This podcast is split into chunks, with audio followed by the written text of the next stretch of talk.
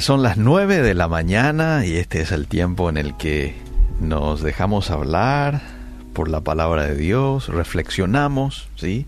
Nos detenemos un poquito en medio de nuestras actividades, en la medida de las posibilidades también, porque supongo que hay gente que no puede detenerse en estos momentos, quizás esté manejando o esté, esté con todo allí en la oficina pero ustedes lo pueden volver a escuchar luego, esta reflexión con mayor tiempo. Hoy quiero hablar de la bendición que resulta ser el tener una familia. Es más, si usted tiene familia, entiéndase por padres, cónyuges, hijos, tíos, abuelos, usted es una persona bendecida.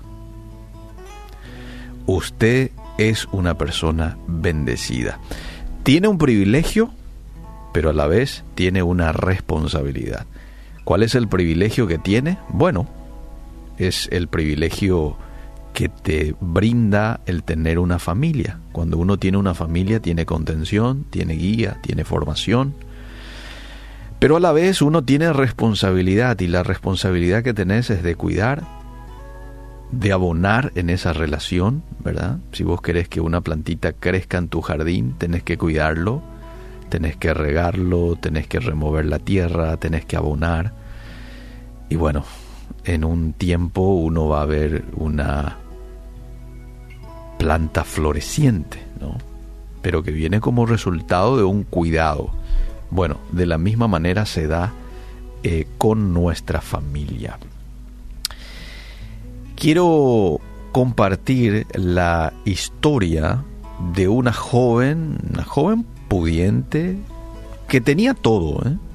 tenía todo, no le faltaba, tenía un buen trabajo, eh, tenía un maravilloso esposo, hijos muy buenos, eh, tanto el esposo como ella tenían un trabajo en donde le pagaban muy bien y podríamos decir que tenía una familia bastante unida. Lo extraño es que esta mujer no conseguía conciliar todo eso.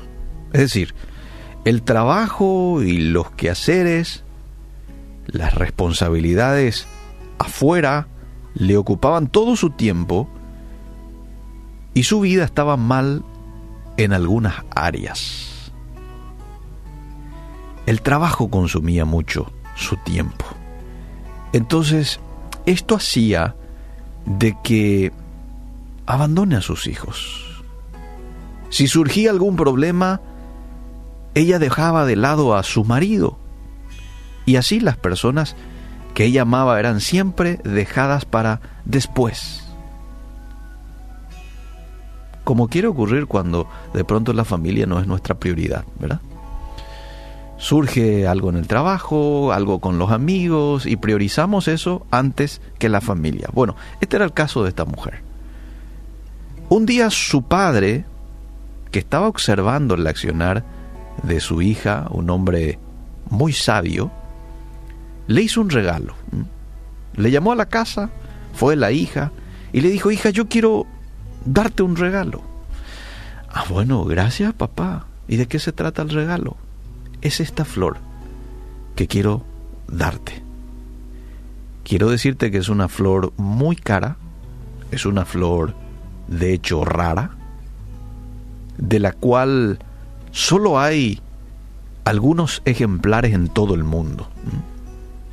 No lo vas a encontrar así nomás, esta flor.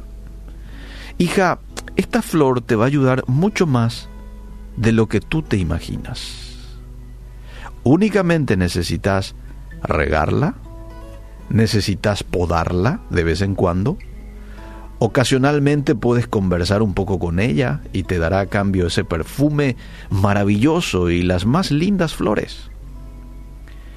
Entonces, al conocer todo este contexto, dice que la mujer, wow, la recibió emocionada, pues la flor era de una belleza sin igual. Mas el tiempo fue pasando. Los problemas surgían, el trabajo consumía todo su tiempo, y su vida que, bueno, continuaba confusa, no le permitía tampoco cuidar de esta flor. ¿Mm? Dice que ella llegaba a la casa, miraba la flor y aún estaba allí. No mostraba esta flor ningún signo de debilidad o muerte, siempre estaba linda, perfumada. Entonces ella pasaba sin prestarle mayor atención. Hasta que un día, llegó el día en el que entró a la casa y se encontró con que esta flor murió. Se llevó un susto, seguro. Estaba completamente muerta. Sus raíces estaban resecas, sus flores estaban caídas, sus hojas amarillas. Y dice que la mujer se echó a llorar. Lloró, lloró, lloró amargamente. Y dijo, ¿cómo voy a contarle a papá esto? Pero luego se armó de valor y, bueno, le llamó al papá y, y le contó lo que había acontecido. Su padre entonces respondió de la siguiente manera, Hija, imaginé que eso ocurriría. Y sabes, no puedo darte otra flor, porque no existe otra igual a ella. Era única, era única así como lo son tus hijos, tu marido, tus amigos y toda tu familia. ¡Qué lección para la mujer, ¿verdad? Era un poco una manera estratégica del padre expresar su preocupación a lo que él estaba observando en los últimos tiempos, en la vida de su hija y cómo se estaba cómo estaba llevando a cabo sus relaciones interpersonales. La pregunta que quiero hacerte es la siguiente. Eh, ¿Vos cuidás las bendiciones que Dios te ha dado? ¿Mm? Son bendiciones que el Señor te dio, la familia. Pero también nos toca a nosotros aprender a regarlos, podarlos y dar atención a ellos. ¿Sabes por qué? Porque así como la flor, los sentimientos también mueren. Y eso fue lo que le dijo el papá a la mujer. Hija, vos te acostumbraste a ver la flor siempre viva, siempre florida, siempre perfumada, y te olvidaste de cuidarla. Cuida a las personas que amas. Cuida a las personas que amas. Bueno, preguntas finales. ¿Vos protegés esa flor que forman parte de las bendiciones del Señor para vos?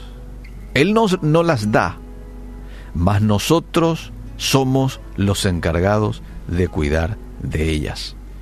No sé por cuánto tiempo nos va a dar, pero definitivamente no es eterno. Usted le tiene por un tiempo al cónyuge, por un tiempo le tiene a sus hijos, por un tiempo le tiene a sus padres. No son eternos. No son eternos. Tampoco nosotros somos eternos. En cualquier momento podemos partir. La vida es así. La Biblia compara a la vida del ser humano con la neblina, que está a la mañanita, pero 8 o 9 de la mañana ya no está. O con la hierba del campo, que está a la mañana, pero de tardecita se marchito. ¿Mm?